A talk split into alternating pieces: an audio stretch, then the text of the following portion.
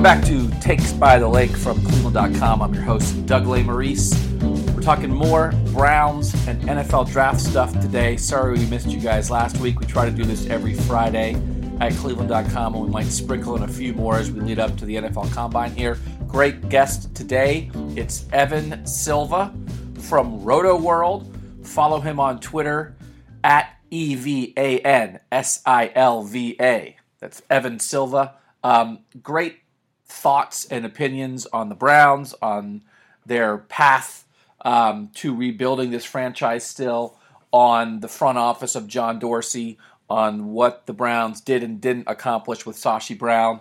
Um, great conversation. The guy's really passionate, and the thing that I really wanted to have him talk about was his thinking about the cocoon of the NFL, where lots of people in and around the league think the same way and uh, are often invested in keeping out people who think differently. So this is a, a hefty conversation with Evan.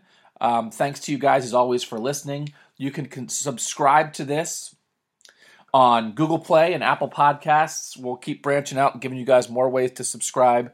And also uh, make sure you're subscribed to our other Cleveland.com podcasts, all in separate feeds now. You want to subscribe to them separately. You may have subscribed just to this feed previously. If you were subscribed to this and you got everything here, now you got to go find us in different spots. There's the Wine and Gold podcast, Wine and Gold Talk. That's from Joe Vardon and Chris Fedor on the Cavs. Lots of stuff happening there for them to talk about. We have the Cleveland Baseball Talk podcast, as we are now uh, at the beginning of spring training. That's Paul Hoynes and Joe Noga. And of course, um, always interesting year round, the Orange and Brown Talk podcast with Mary Kay Cabot and Dan Labbe. And then the Buckeye Talk podcast on Ohio State football with me, Tim Bielik, and Bill Landis. Find them on wherever you subscribe to podcasts. Go subscribe separately to them. And then also cleveland.com slash podcasts. That's the landing page at cleveland.com for every podcast if you want to find us there. So strap in. We got a good hefty hour of Evan Silva. I really liked it. I think you guys are going to like it. Um, and we appreciate you guys listening here to Takes by the Lake from Cleveland.com. All right, we're joined on Takes by the Lake by Evan Silva. He's the senior football editor for Rotoworld. He knows his stuff on this. And, and this is why I wanted to bring him on. I like him on Twitter as a follow. I heard Evan uh, on a Roto Underworld podcast where he was just absolutely sort of breaking down the thinking around the Browns.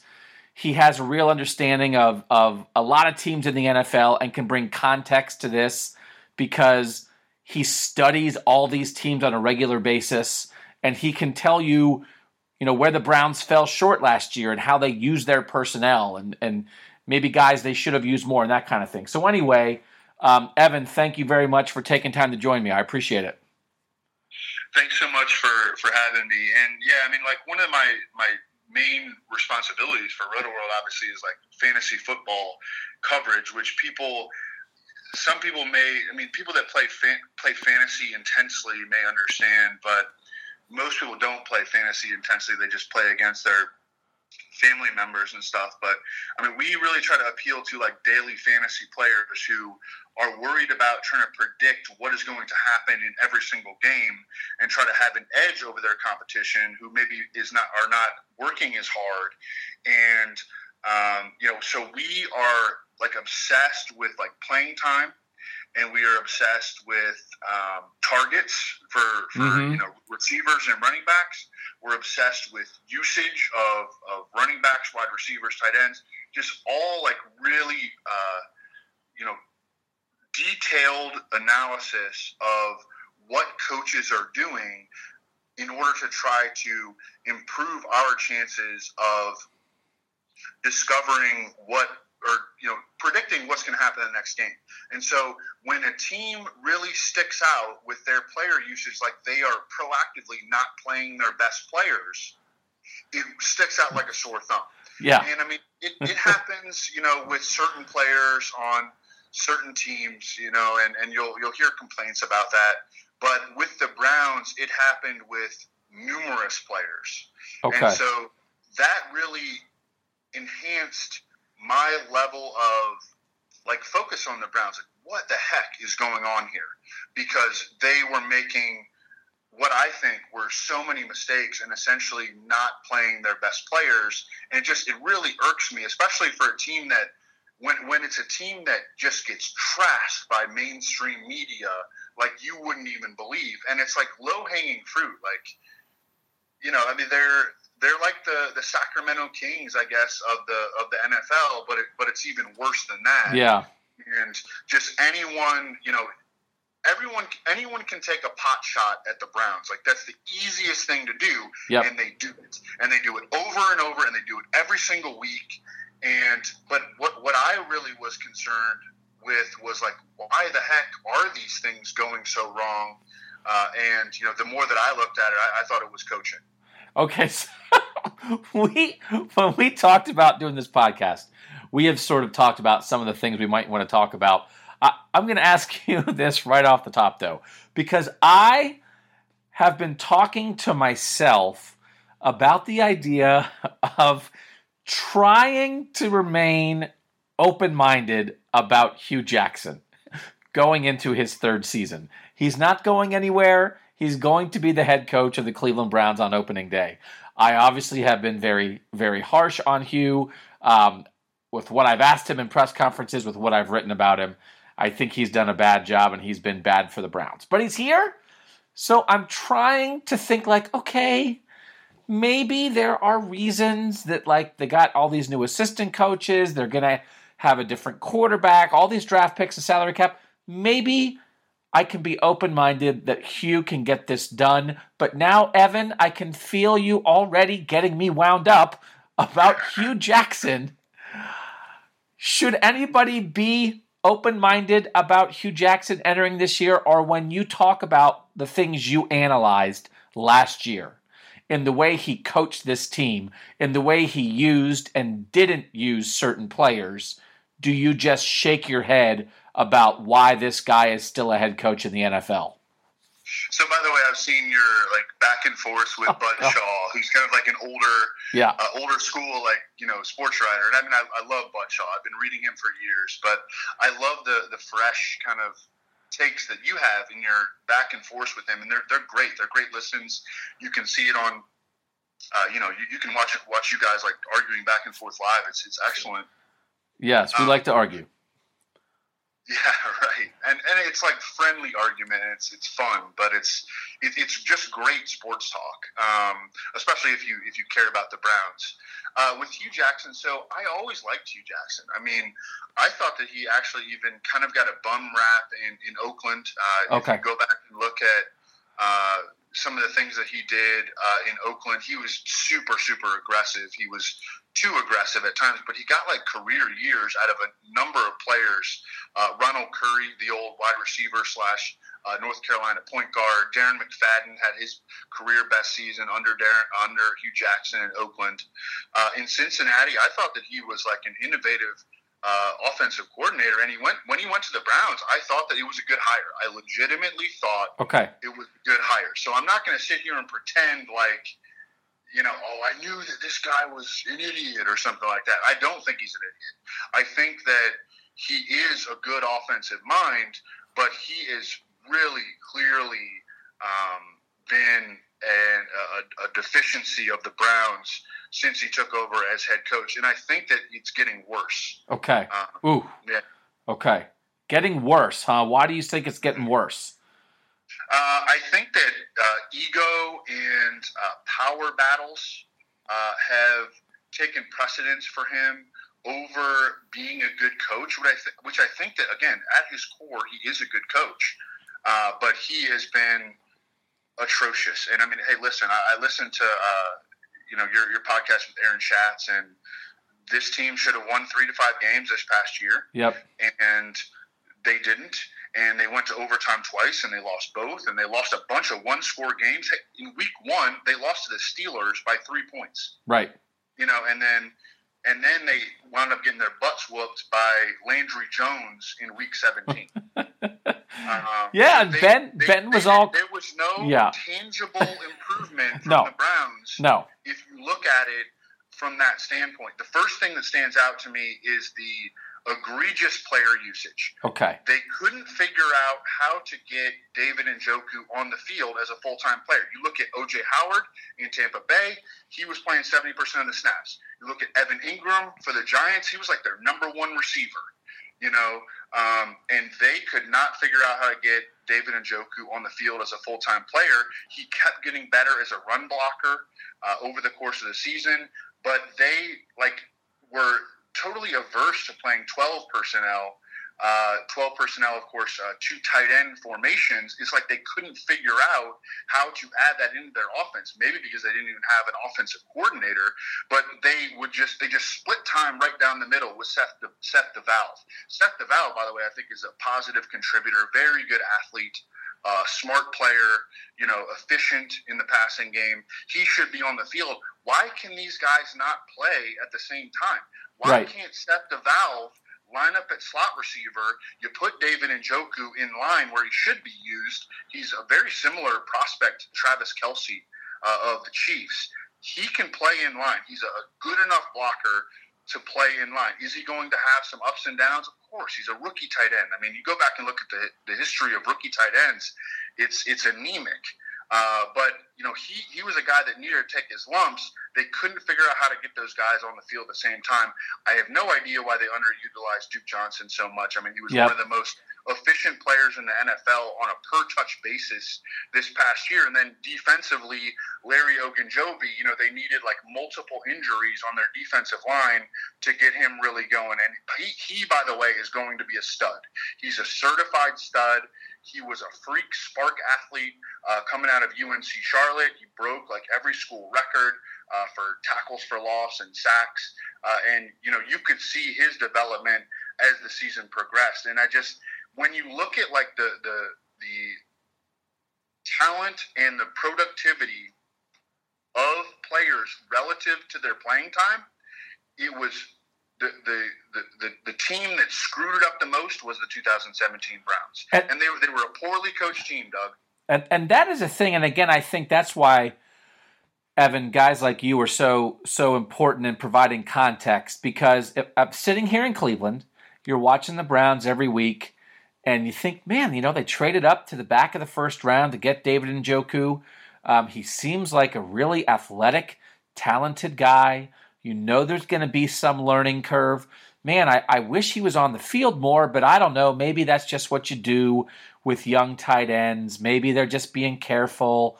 Maybe they don't want to put too much on his plate. Maybe I'm maybe I'm, you know, trying to rush him and and they know what's best. But here you are, you're saying other teams were playing rookie tight ends and to me then if you're going 0 and 16, you're why not go 0 16 getting David Njoku on the field more? He's not he couldn't have lost any more games for you with with any mistakes he might have made because he was young, but you're saying that that it would not at all have been a stretch for the Browns to play a guy like that more because other teams were playing guys like that far more. Yeah, and one thing that honestly bothered me, and look, you're a you know you're a plain dealer slash Cleveland.com guy, um, and so I would guess that you have kind of close relationships, or you you at least know uh, the Browns beat writers, and the the Browns they have a, a pretty good army of, of, beat writers. I mean, you know, w- one thing that we really concern ourselves with at Rotoworld because we're constantly like churning out blurbs from every beat writer in the nation, every beat writer that we think is, is solid. And I mean, you got you guys have a bunch there, a bunch at the the Akron. Uh, Nate Ulrich is really yep. good at the the Akron Beacon Journal. Um, you know, they're they're the Browns have like some smart guys, some smart guys and gals uh, on their um, on, on their like as their beat writers. I mean, they're they're certainly not toward the bottom. They're, they they I would say that probably they're they're toward the top. Yeah. However, after each weekly press conference, I never understood why is Hue Jackson not being asked critical questions? Why is he being asked every week who's going to be the backup quarterback this week? Cody Kessler or Kevin Hogan? I mean, after he would be asked that question, I'm just you know watching it on on Twitter. he would be asked that question every single week, and then you know every Browns beat writer would would tweet out who the expected backup quarterback would be for that week, and I'd be like, "What? The, this this has no relevance." Right. So, no other beat writers are, are asking their um, you know their head coach who the backup quarterback is going to be that particular week. Yeah. And that was one of the biggest things every single week for the Browns beat writers. I just thought that was odd. I also think that hindsight draft revisionism analysis is just bad analysis. Yeah. And that was a a theme, a recurring theme of the Browns coverage, the Browns team coverage in 2017. We can go back in any in any draft and be like, "Oh, every everybody should be fired. Grady Jarrett was a fourth round pick. Right. Oh, Tom Brady was a sixth round pick. How are we not firing everyone? Albert Pujols in the in, in, in baseball, he was a 19th round pick. What Right. were all these idiots thinking? Like that's really easy to do, and it's not helpful to anyone. It's not helpful to anyone. Yeah. And Yeah, I agree. and, and that was a recurring theme of the Browns coverage in 2017, and that really, really bothered me. You know, talking about Wentz and Watson every single week, and I, I hope that we, we get to talk about them a little bit more because I have really strong feelings about the way that the Browns approach those guys. Um, but talking about them every week is, is not going to help everyone. And ultimately, like Jimmy Haslam, clearly the guy has no idea, idea what he's doing. So he is reading, you know, Cleveland papers, and he's like, "Oh, these these people have the these, these people have the answer," you know, and Yeah. that, that's wrong, man. That that's that's wrong.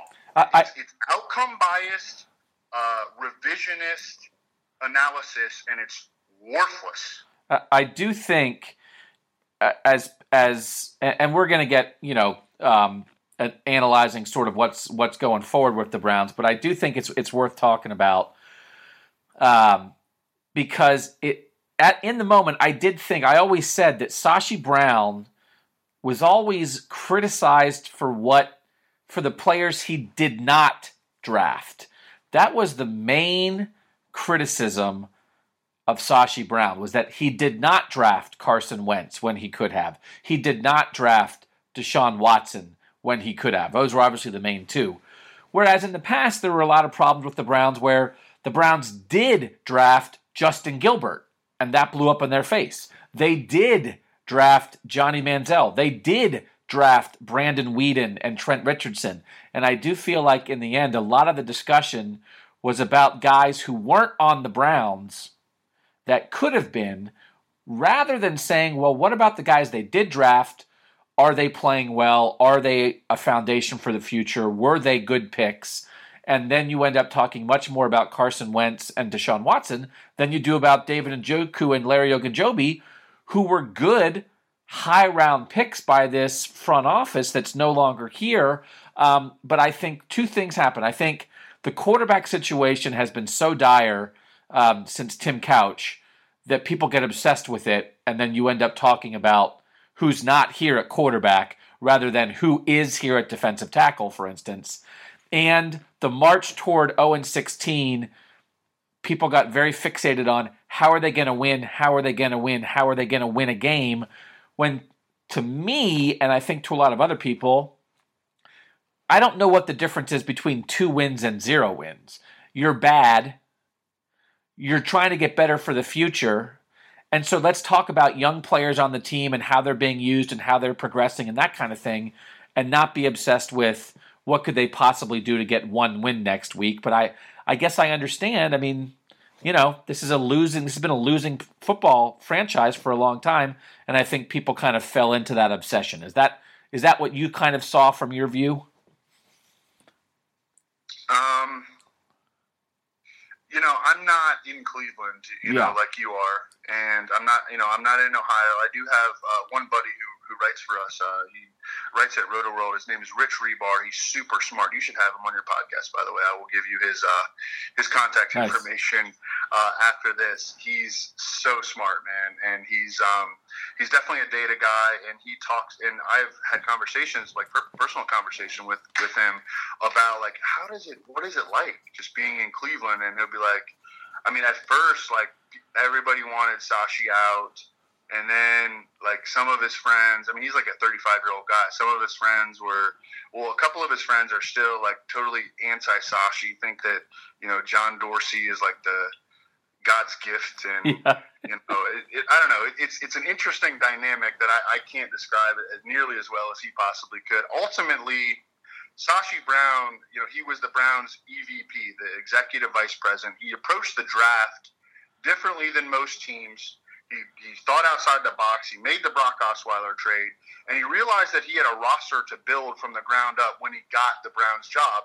And he also took a humble approach to his job because he realized that he didn't have the NFL draft figured out. The NFL draft is a crapshoot. I mean, I've been doing yep. this for almost over a decade, and I know that. Look, I we like to pretend that some teams are better at drafting at others, and it's true that some teams do have short-term hot runs in the draft. But when you look at it from a macro level, the NFL draft truly is a crapshoot. No one is really better at it than anyone else when you expand the sample size. The Seahawks had a hot run, it fizzled out. The Packers had a hot run, they fizzled. The Giants had a hot run, they fizzled. The Patriots have been great for a long time, but it's not because they're better at drafting than, than anyone else. If you go back and look at their drafts, they're about as successful as anyone else's, maybe even worse. Yeah. I mean, they're like yeah. a league average or worse drafting team. And so Sashi Brown and Paul DePodesta and Andrew Berry's approach was to give themselves as many shots as possible in the draft. But because they did not have win loss success inside the first two years, they were disposed of and made to look like idiots on their way out by the cocoon. Oh, uh, I can't wait to get to the cocoon. That's coming. Or, or at least Sashi was made to look like an idiot. And so the cocoon basically ended up winning that battle. All right. This, when I heard you on this other podcast, Evan, that was the moment. And again, I followed you on Twitter. I like your stuff, but that was the moment when I said, I have got to have this guy on Takes by the Lake you were on this Roto Underworld podcast, and you were talking. What was the name of the, the of that episode of the podcast again? It had a great name. It's called uh, Hue Jackson, uh, full colon, uh, schematic atrocities. schematic atrocities is a great band name. If if you and I, if we ever get a band of uh, of football writers together, a, a, punk band or something, we'll name it Schema- Hue Jackson's Schematic Atrocities. Um, the Cocoon. I would only join the band if Sashi Brown was on the payroll. he's he's on the drums. He's back. We've been playing the tambourine, joining in. Um, the Cocoon, the NFL Cocoon. I will admit that I very much liked the idea of the Browns doing something different. I liked taking the risk with Sashi Brown. I liked big picture thinking. I liked sacrificing the present in the name of the future because so many other traditional football things and traditional football people had not worked. They now have certainly traditional football people all over the place and traditional football people who have had some levels of success in the NFL. It's been a little bit hard for me to get as enthused about that because now the Browns to me are again just like everybody else. They're set up in a lot of ways to maybe have success, but they but they're not doing it differently anymore. And again, that's something I have to be open-minded about. Obviously, lots of people wanted football guys. I was fine with the different thinking. But your outlook on the NFL cocoon and the groupthink and the way everybody in that world, the football guys in the NFL, sort of have each other's back and think alike fascinated me. I don't know what my question is, Evan, but take me into your cocoon theory of the NFL and how it relates to the Browns. Yeah, so I think that cocoon thinking is a concept that really spans business industries. It's not just in the NFL. And the thinking behind it is that it aims to limit thinking and to stamp out new ideas because the people inside the cocoon are intent on making it seem like they and the other people inside the cocoon have everything figured out. And the people who are outside of the cocoon are clueless. And so when someone infiltrates the cocoon who is not seen as a member of the cocoon, the mission of those inside the cocoon is to get that person out. And not only get them out, but make them look like an idiot on the way out. And that happened with Sashi Brown. And it also more prominently uh, happened with Chip Kelly. And I mean, look, the yep. Eagles screwed up by giving this innovative coach way too much front office power, and that was yep. the downfall of Chip Kelly. Uh, but when Chip Kelly failed after having early success, not only was he quickly disposed of, but he was made to look like an idiot on his way out. And that was despite the fact that Chip Kelly added so much to the game. He was the first guy out here running the run pass options, the RPOs, uh, which like took mainstream media by storm yeah. uh, leading up to the Super Bowl. He was the first guy out here pushing the pace aggressively and playing up tempo and playing no huddle. And those concepts have been stolen by the rest of the coaches in the league and used by some of the best teams in the league with resounding success. Uh, so Sashi Brown is not the only victim of the, the cocoon thinking. The, the cocoon really just strives to um, keep everybody safe and employed inside the league. But it's going to really start to change. The Eagles were very uh, public with their use of analytics, uh, particularly in the two weeks leading up to the Super Bowl. Uh, they weren't afraid to go talk about it, to talk about this competitive edge that they had acquired from just, you know, being willing to think outside the box a little bit. Doug Pederson was frowned on as a coaching hire initially. I mean, he never called plays for the Chiefs. Um, you know, he wasn't particularly notable. He looked like a hire that was just like, oh, we're gonna we're gonna take this guy from from Andy Reid's tree, where because it was a reaction after the Chip Kelly right thing that they were like, oh, we're, we're just we're gonna go back to Andy Reid and we're gonna try to find an Andy Reid type of guy. Um, and so you know, that was the. It, it, actually seemed like a cocoon hire at the time. Like, you know, we're, we're just we're going to stay inside of this box. Uh, but he thought outside the box, you know, and he was willing to go for it on fourth down, not just selectively. Like he would any so the the thing that really def- differentiated Doug Pederson was the fact that he had an analytics guy in his ear. Mm-hmm. You know, every coach wears a headset, and Doug Pederson was not so. I, I, have so much to say on this. But, I love it. Um, I love it. all right, all right. So a lot of like play callers in the NFL. So say it's first down and ten. It's it's it's always first down and ten, pretty much always.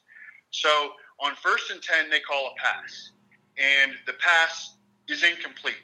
So now they're now they're down to second and ten. They know that on third and ten, they're probably going to call a pass play because it's probably you know it, if they if they get to third and ten, they're probably going to call a pass play.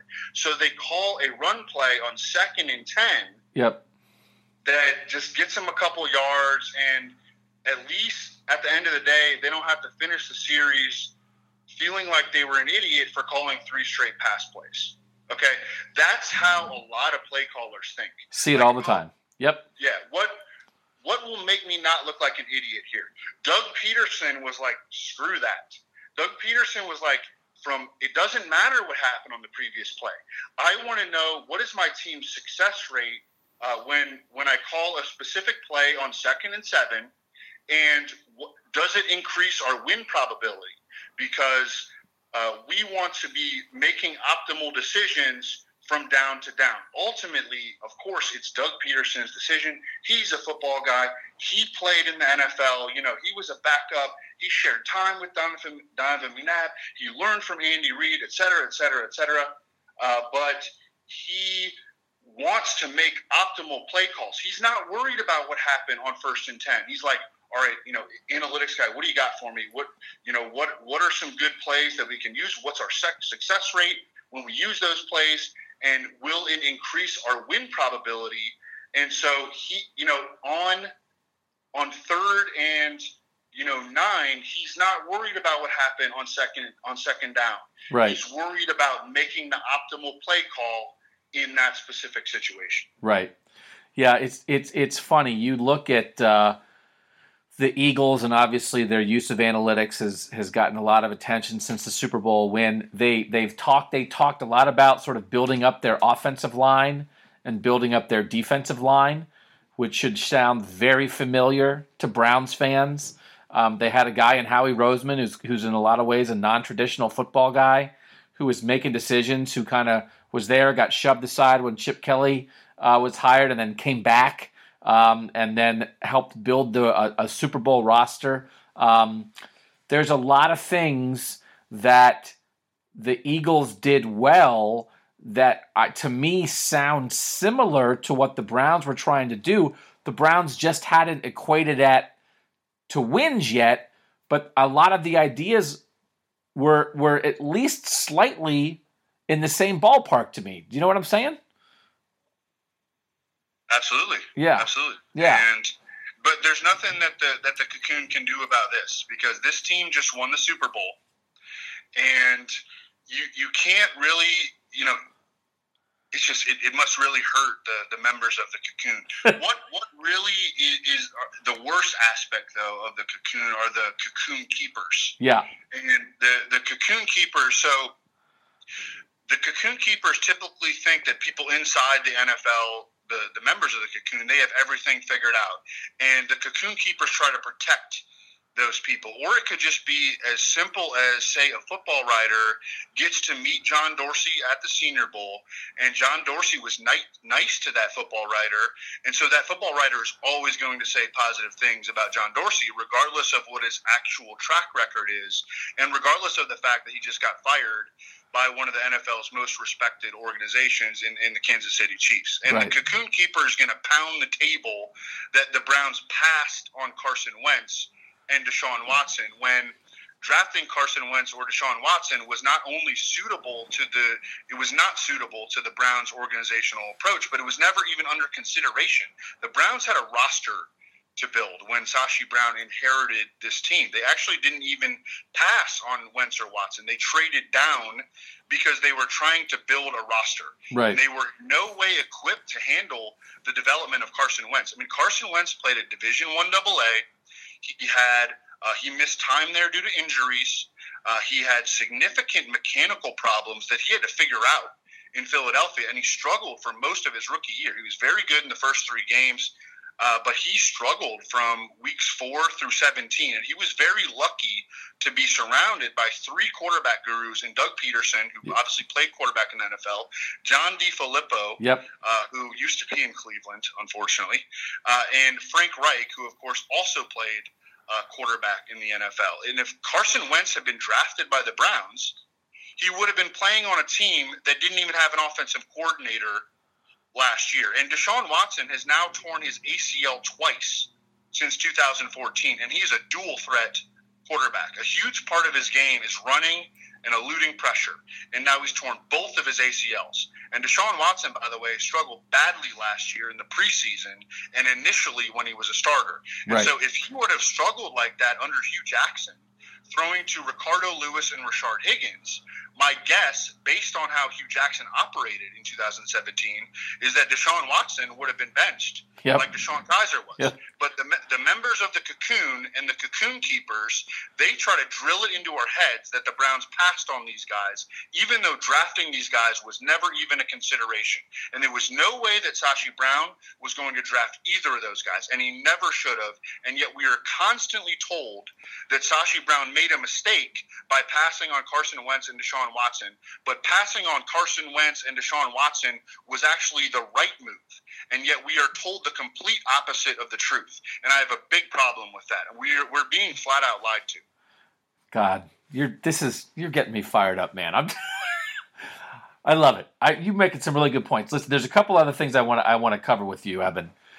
Do you think, and I think this is, I, I want to get into this more at some point. I sort of have a belief I mean, it seems like everybody agrees. It not seems like everybody does. Everybody agrees that the Browns are in great shape this offseason in terms of what they can do. with their draft picks, everybody knows that. With all the salary cap room they have, everybody knows that. They are in that spot because of what happened the previous two years with Sashi Brown. Do you? I kind of have a belief that it would have taken somebody outside the cocoon, that it would have taken a non football guy to take that risk to set the Browns up this way because I don't know that anybody in the cocoon could have stomached the past two years to put the Browns in a position that they're in now that everybody agrees is a great position. Do you think do you think there's some truth to that that it had to be somebody who thought a little bit differently who would take the risk to set the Browns up like this? Yeah, I think it's a good question because I think that it leads to a few different thoughts. And the first is that I think it is conceivable right now that the Sashi the, the Sashi Brown type comes in as the analytics guy. He sacrifices some short term wins and losses. He wins every trade that he partakes in, including the AJ McCarron trade, by the way, which would have been a freaking disaster, giving up a two and a three for eight games of AJ McCarron, who then was going to become a free agent. As today we found out, he's going to be an unrestricted free agent. Right. Uh, but Sashi Brown won every trade that he uh, took part in, and he was brilliant in terms of cap management. Didn't make a single uh, cap management error. I mean, even down to like he was like a frugal guy when it came to the cap. I mean, he uh, got rid of Joe Haden, right? And which I was fine with. Jason McCourty and Jason McCourty was way better than Joe Haden. Yep. By the way, and uh, was so much cheaper and better for the cap. I mean, Sashi Brown was impeccable with cap, with cap management. Yeah. And although Sashi Brown was great in all these aspects, I mean, maybe his football acumen was not as high as like John Dorsey. So maybe when Sashi Brown takes the fall as the guy who was able to compile assets and give the organization full financial flexibility, maybe he's not the perfect guy to make the pick on every personnel decision going forward. Maybe Dorsey comes in and he's the guy for that job. And I'm not sure that I buy that theory, but I do think it, it's on the table. I mean, I just really think that John Dorsey can't possibly mess this up. As for whether a quote unquote football guy could do all that, I would say yes, theoretically he can but he probably never actually would. And yeah. like thinking thinking inside the box is the best way to stay in tight with the cocoon. Guys with awful track records, they get hired without fail every year. How the heck did Brian Schottenheimer get an offensive coordinator job in the NFL? How is Norv Turner the offensive coordinator for Cam Newton now? How did the Cardinals special teams coach, whose special teams were bottom five awful. each of the last five years? yep. get a new special teams coach job with the Browns. These are the the co- the cocoon coaching moves. Yep. Okay, so now so now clearly the Browns are back in the cocoon. Hue Jackson's definitely a cocoon guy. John Dorsey, Eliot Wolf, Alonzo Highsmith, Scott McCloughan in this front office. They are back. They are back in the world that every other team inhabits. What is your degree of faith? You said, you know, you think John Dorsey probably won't screw this up. Should people, because Sashi's gone, right? I mean, at some point, you know, he, he left an imprint here, and this offseason has his fingers all over it of, of the position they're in. But he's not here. John Dorsey and the guys he's hired are here. Should Browns fans believe that they can do some things to get this franchise on the right track. They're in the mix. They're football guys. All the people who wanted football guys, they got them. What is your level of faith that they're going to do this and do this well? Um, I mean, I think we can go through every prominent figure and kind of pick them apart in the Browns front office. John Dorsey got fired less than a year ago by the Chiefs for bad cap, cap management. Basically, wasn't good at his job. Uh, Eliot Wolf has a big name because his dad was the Hall of Fame GM of the Packers. We really have no idea what Eliot Wolf was doing in the Packers front office other than being some sort of legacy. So we don't know really what his skill set is or what he brings to the tr- table. We do know he li- he's likely benefited from nepotism. And we do know that when the Packers went searching for a new GM to replace Ted Thompson, they did not pick Eliot Wolf. They did not they pick him. Nope. Right. Uh, Alonzo Highsmith seems like a good addition. He has a reputation for finding late round or undrafted gems like Donald Driver, uh, Tramon Williams, Sam Shields. Although those three players over the that, that's three players over the course of like a 15 year span. So what does that really mean? Uh, Scott McCloughan, I've always liked him.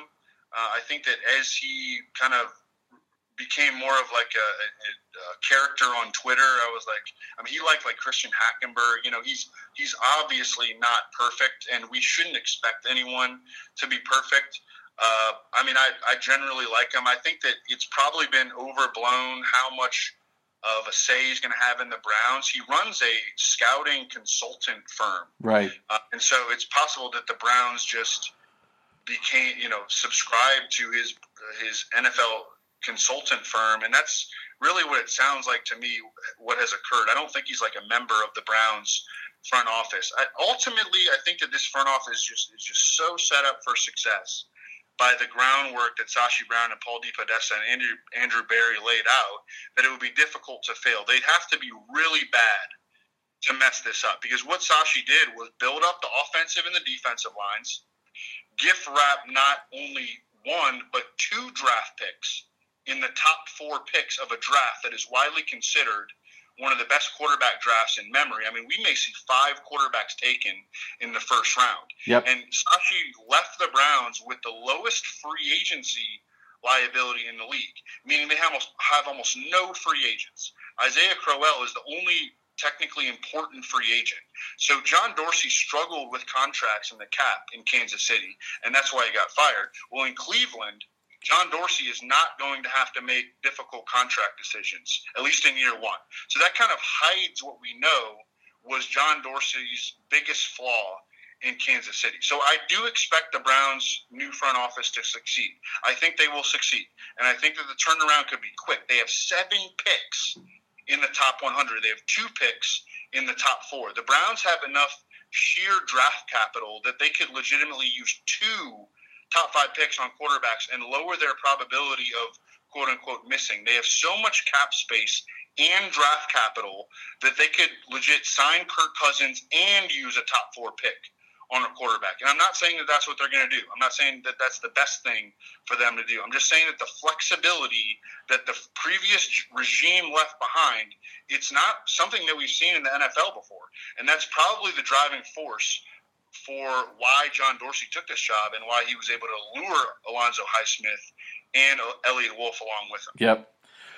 All right, so I, I, I want to get your take on sort of the path that you might suggest here. And one thing that I've been trying to do in this podcast over time, I, am going to try to have different people on. We've had some, I had a, a guy on, Joe Marino, who really liked Josh Rosen, for instance. And I'm trying to have, uh, we know Pete Smith is a big Baker Mayfield guy, have different people who really like a certain quarterback because I'm trying to have Browns. My my advice to Browns fans is don't fall in love with one quarterback in this draft to the extent that if they don't take your guy, you're mad. Because obviously there's a difference of opinion. There, like you said, there are multiple options at quarterback at the top of this draft. There are multiple veterans available out there. So be open minded, is my advice to Browns fans, because I do think there's more than one way for this to go well. Do you agree with that? Or, or to you, is there a clear path that would be the best use of both the salary cap room and the draft capital in terms of would you, for instance, sign Kirk Cousins, mm-hmm. draft two guys in the top four who aren't quarterbacks, target maybe a cornerback and a receiver in free agency, and that's the absolute best path for them to turn this around? Or are there a lot of ways that they could go? How do you sort of view their options because they do have so much available capital to acquire new talent? Yeah, they have an incredible amount of flexibility. Again, they don't have to make any difficult free agent decisions. Um, their roster, you know, anyone that's important is signed long term. Yep. Uh, most of them are cheap. Uh, they have a ton of talent on the defensive line in particular.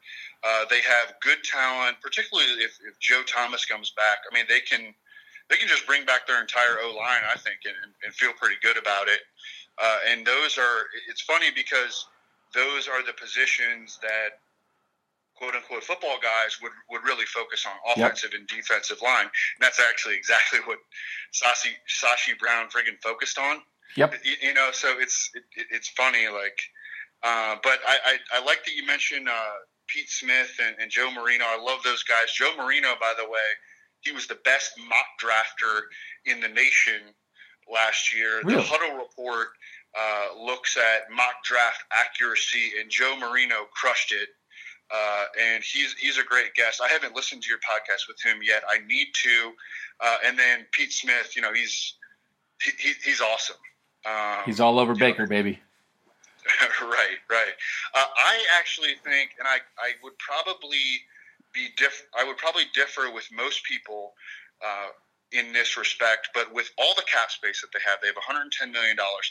They can uh, front load a contract for Kirk Cousins, and you can secure a top.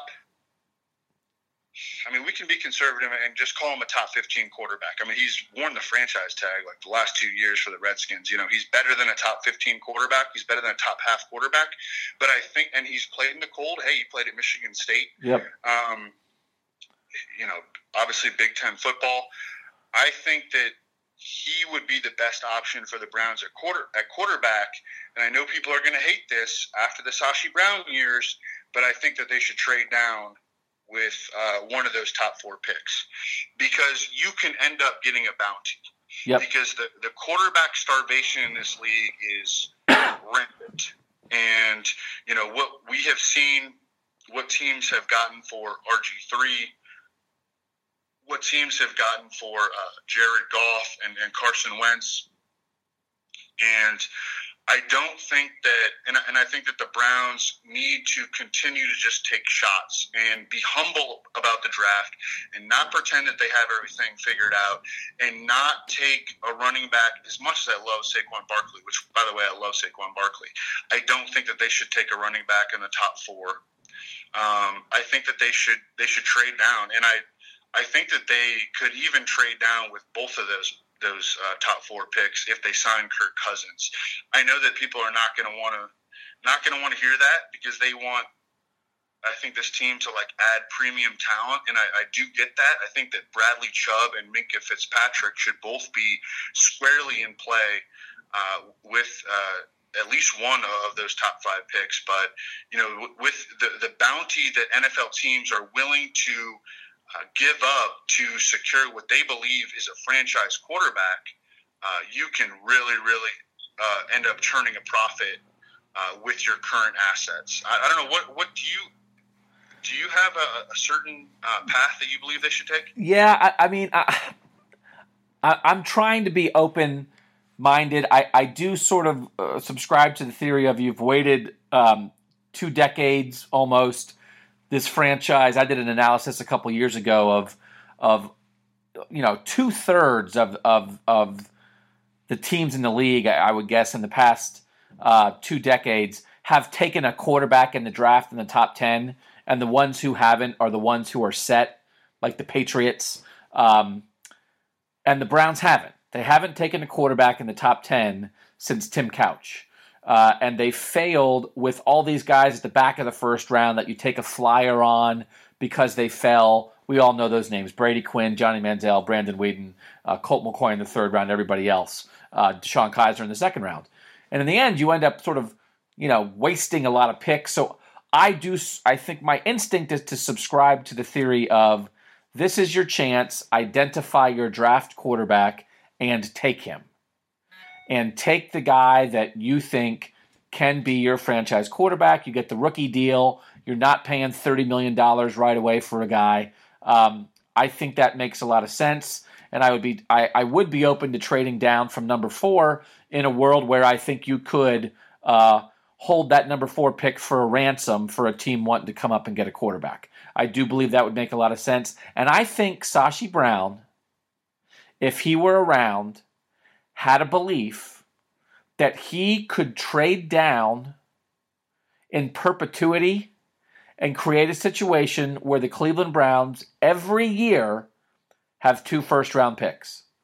And I absolutely think that is something that he had in mind.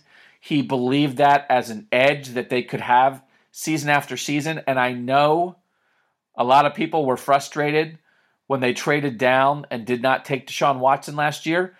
They turned the number 12 pick in a draft into the fourth pick and the 25th pick. So if someone ever offered you a trade and said, hey, we'll give you four and 25 for 12, of, you run to the bank. It's ludicrous. You know, there, there, there are 32 teams in the NFL. Do you know how many teams would, would take that? 32. Correct. A thousand out of thirty-two. So it's it's a, it's strange to me. And again, just getting back to the Carson Wentz Deshaun Watson discussion real quick. You you brought this up. A lot of people hold them accountable for not taking Wentz or Deshaun Watson when you only could have taken one because you created the opportunity to have a shot at Deshaun Watson at 12 because you traded down from two the year before with Carson Wentz. So people like the results, but they never want to, to do the thing that creates the results. They get mad at the original move and then they love the results without really understanding how they got there. So I would. It's a classic, like, uh, process versus results way to evaluate decision making. These are all decision decisions that Sashi Brown or Hue Jackson, you know, would would have to make. You know, hey, am I going to uh, try to figure out a way to get David Njoku and Seth DeValve on the field together, or am I just going to be lazy, right? And you know, split their playing time right down the middle. Am I going to uh, you know, try to take a shot on this Division One AA quarterback with flawed mechanics, uh, or am I going to trade down and try to build our roster, which we have no talent? You know, the the talent that we have right now is like overpriced, old, and we need to get rid of those guys. You know, and we need to rebuild this team. And we we we have three years, right? This is what the owner has told us. Right. We have three years, and you know, it's just it, it's all about like process over results. And I know that the the mainstream way to evaluate these things is just purely through results uh, and it, that's really unfair to the decision makers because the good decision makers make good process decisions. Sometimes they don't work out. I mean, you know, the the Patriots they had to make. They felt they had to make a decision uh, later in the season to to get rid of Jimmy Garoppolo, and that's going to end up looking like a bad results based decision. Uh, so even the, the the you know a team that has been uh, a you know the best team in the NFL for like 20 years, they can even make mistakes. You right. know, they cut Kony Ealy. Kony Ealy uh, actually ended, wound up having a decent season for the Jets. You know, they they don't get everything right. Again, look at their draft record. It's not terribly impressive by any means. It's just a, it's a classic like process versus results uh, conundrum. And I firmly believe, I know that, that Sashi Brown had an excellent process. He didn't get everything right. He didn't get every draft pick right. They had a lot of draft picks. I think they got a lot of good players that are probably underrated by the, the general football public. Um, but I, I think that their process their process was spot on, and I think that that's one of the things that you know the, the assets that they left behind was one of the main things that appealed to John Dorsey. That you know, having the ability to just be a GM again after getting fired uh, so recently, that's rare. You don't see very many GMs get the chance twice. But, you know, for John Dorsey, those positives outweigh the negative of having to work for Jimmy Haslam. Right. Evan, I want to ask you one Kirk Cousins question before I let you go. Um, but I do think I want to talk about process. I love process. I love, I'm always interested, I'm so interested in process that I would rather watch like a documentary about how a movie gets made than watch the movie. You know what I mean? Like I love how things happen more than the end result. And so that also fascinated me with Sashi Brown. And for instance, that when they chose um, to not re-sign Terrell Pryor, and Terrell Pryor went to the Washington Redskins, and a lot of Browns fans were very upset at that decision in the moment. That to me was an absolute process decision that Sashi Brown believed this is a receiver of this skill set with these stats. This is our situation, and we believe he is worth this amount of money. And even though we could pay him more, we believe this is what he's worth. And if he's not willing to take this, then we're going to pass. And over the long haul, if we stick to that process, if we stick to that thinking, time and time and time again, when we have player personnel decisions, in the long run, we will win. And so you have to be willing to stick to your principles and stick to your process. And in the moment, a lot of people were very upset that Terrell Pryor left. Terrell Pryor went to Washington and did nothing. But people didn't really talk about that. They were angry in the moment. You had cap space. Why wouldn't you sign this guy? But to me, that was all about process. And I think over a 10 year period, that process would have won out in the NFL because they would have stuck to their guns on things. But in the moment, sometimes you lose one here or there.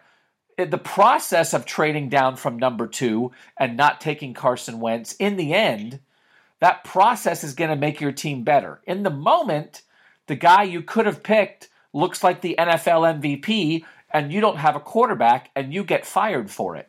But over a 10 year period, that process would have made this franchise better. Yeah, and you know it's it's funny like so Sashi Brown obviously ends up getting fired. You, you look at their free agent decisions in uh, the 2017 offseason. They had four big investments. Uh, Kevin Zeitler hit. Yep. Uh, J.C. Tretter, I think, mostly hit. He was a top 15 center uh, at Pro Football Focus. You know, I don't pretend to be like some big time offensive line wizard, but you know he they, they're uh, at Football Outsiders too. Uh, their uh, adjusted line yards for run blocking uh, was top 14 in the NFL. Not elite necessarily, but certainly functional enough. And uh, Isaiah Crowell over his last uh, 11 games averaged 4.6 yards per carry, really strong. Jason McCourty was a resounding hit. I know that he wasn't great in the last like two or three games, uh, but he for two years and six million dollars. I mean, getting a guy who shut down AJ Green twice. Yep. Uh, and they would use him against number one receivers. He was the replacement for Joe Haden. Joe Haden wasn't chasing number one receivers in, uh, with the Steelers this year. He was uh, he was playing on one side. He was playing zone, uh, and he got hurt. And I mean, he was he was fine, you know, but Jason McCourty was a guy who chased number one receivers in man coverage, and those guys are difficult to find, particularly on friggin' two-year, six million dollar deals. And now they have him under contract for 2018 at a, another cheap salary. Uh, so that's three hits, and then Kenny Britt, of course, was the miss. Yes, but they right. they went 75% on their free agent investments. A guy like Ryan Pace in Chicago, where where I'm where I live Look at his free agent investments in 2017. Mike Glennon, with Markus Wheaton, with Quintin Demps, with um, they also uh, Marcus Cooper, with. I mean, they got like everything wrong. Yep. And Ryan Pace, guess what? Guess what happens to him? Football guy extension extended through 2022. Yep. Sashi Brown fired for protecting his team from uh, a coach who tried to backdoor a trade for AJ McCarron for eight for eight games of AJ McCarron wanted to give up a second and third round pick. Now AJ McCarron's a free agent. The Browns could conceivably sign AJ McCarron. You know, hopefully they don't, but they could sign him and essentially have saved themselves a second and third round pick from Yep. doing it. And, and I do I know for a fact that um, Sashi Brown v- viewed the free agency basically just the way you said it. He know he knew he wasn't four for four. Kenny Britt was a miss, but I, but I, I think he would have evaluated it as as you know two and a half, two and three quarters, maybe three. You know he knew Tretter was was good, not great, and he knew they hit on McCourty and Zeitler, and um, you know, but but a lot of people wanted to talk about letting Joe Haden go, uh, letting Terrell Pryor go, and Kenny Britt stinking, and you didn't hear as much about the other stuff. I want to talk about Kirk Cousins before we let you go, Evan. Um, I the, my issue with Kirk Cousins, I know they have the cap space to do it. I I want the Browns to get, and maybe this is naive, and maybe this is not. Um, maybe this is not. Maybe I'm doing cocoon thinking right now by thinking this. I want the Browns to get their Super Bowl quarterback this offseason. I want them to get the quarterback they can win a championship with. I think when you have the first pick, the fourth pick, when you have places like the defensive line and the offensive line, when you're in pretty good shape, when you can focus on the quarterback position like this, when you have cap space like this, that is my threshold. I know there's no guarantees, but I want them to draft a quarterback at number one that they say, we can win a Super Bowl with this guy. And my question is, is Kirk Cousins that kind of quarterback. I know he would be better than anybody they've had here for a very, very long time. And that means something. Do you think Kirk Cousins would reach that threshold that I'm talking about? Or is that threshold that I'm throwing around a silly idea?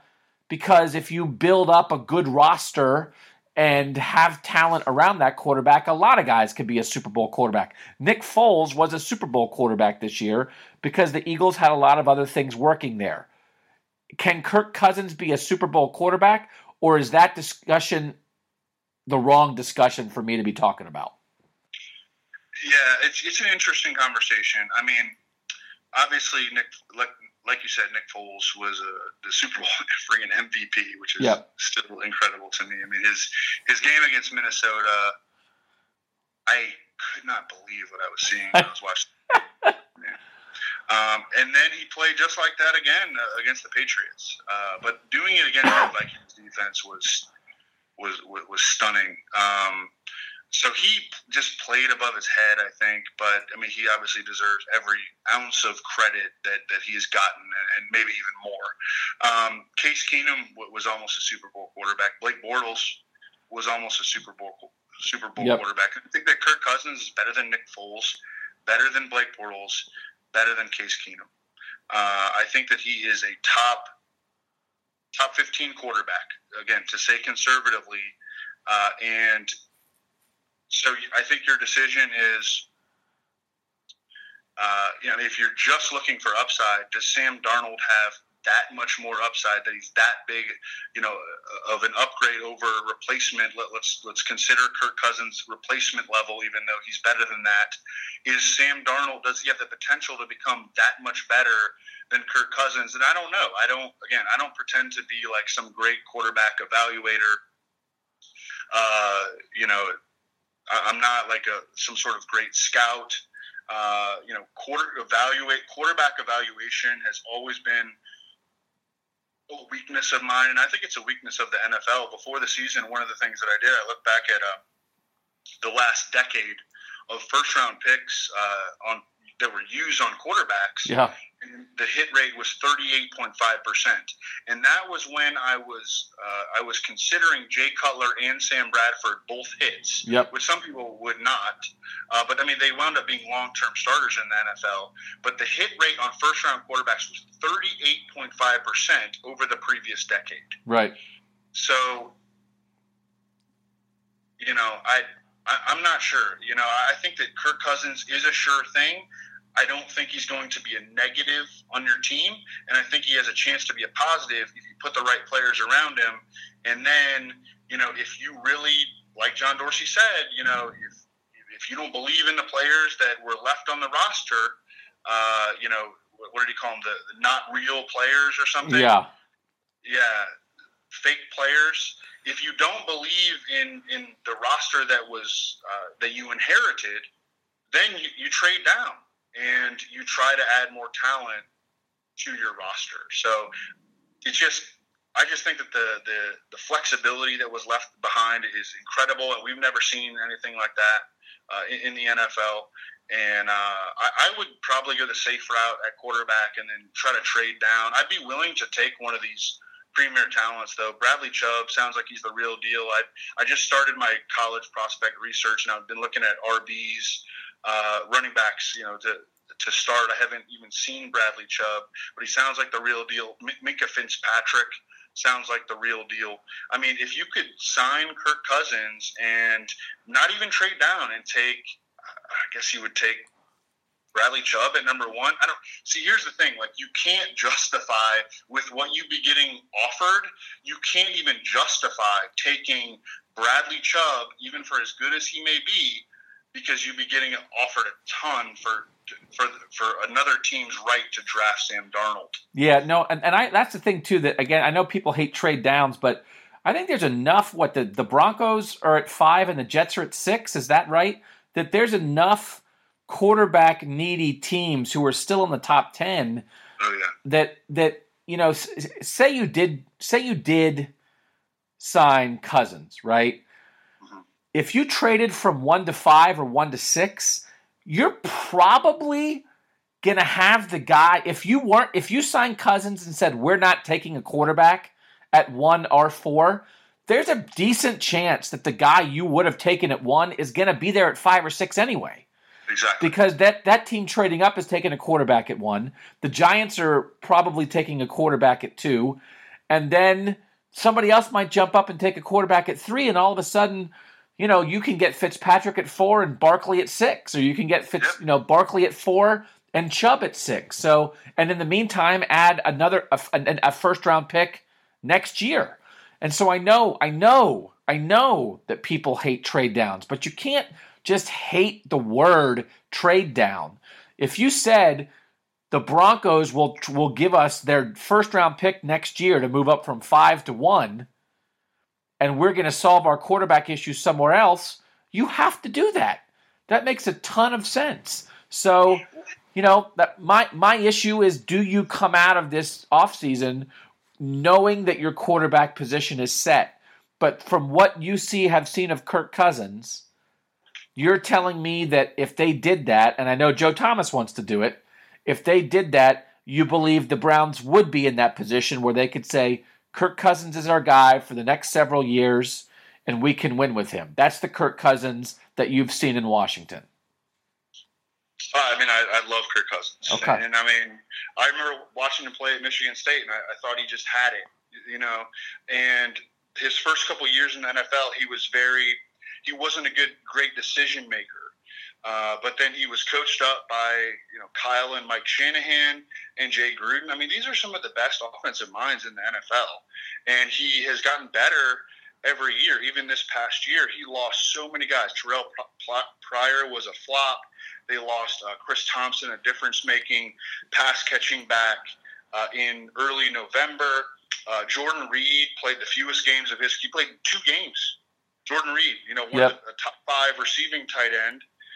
Uh, Jamison Crowder dealt with a hip, hip and hamstring injuries all year, and, Kirk Cousins was almost as efficient as he has been throughout his entire career. That that line of thinking that oh we, we hate trade downs, you know, that doesn't span fan bases. I know that maybe the Browns fans are. Uh, are like on that right now just because of what has happened over the last couple years and they don't feel satisfied but many fan bases want their teams to trade down and try to get more talent because that's the best way to get more talent. Right. Uh, and you know the, the the thinking of oh well we feel like it hasn't worked for us the past couple years so we need, we need to stop doing that. That's the same sort of thinking of the play caller as the play caller on third down. Oh, you know, our, our, our run plays haven't worked, haven't worked.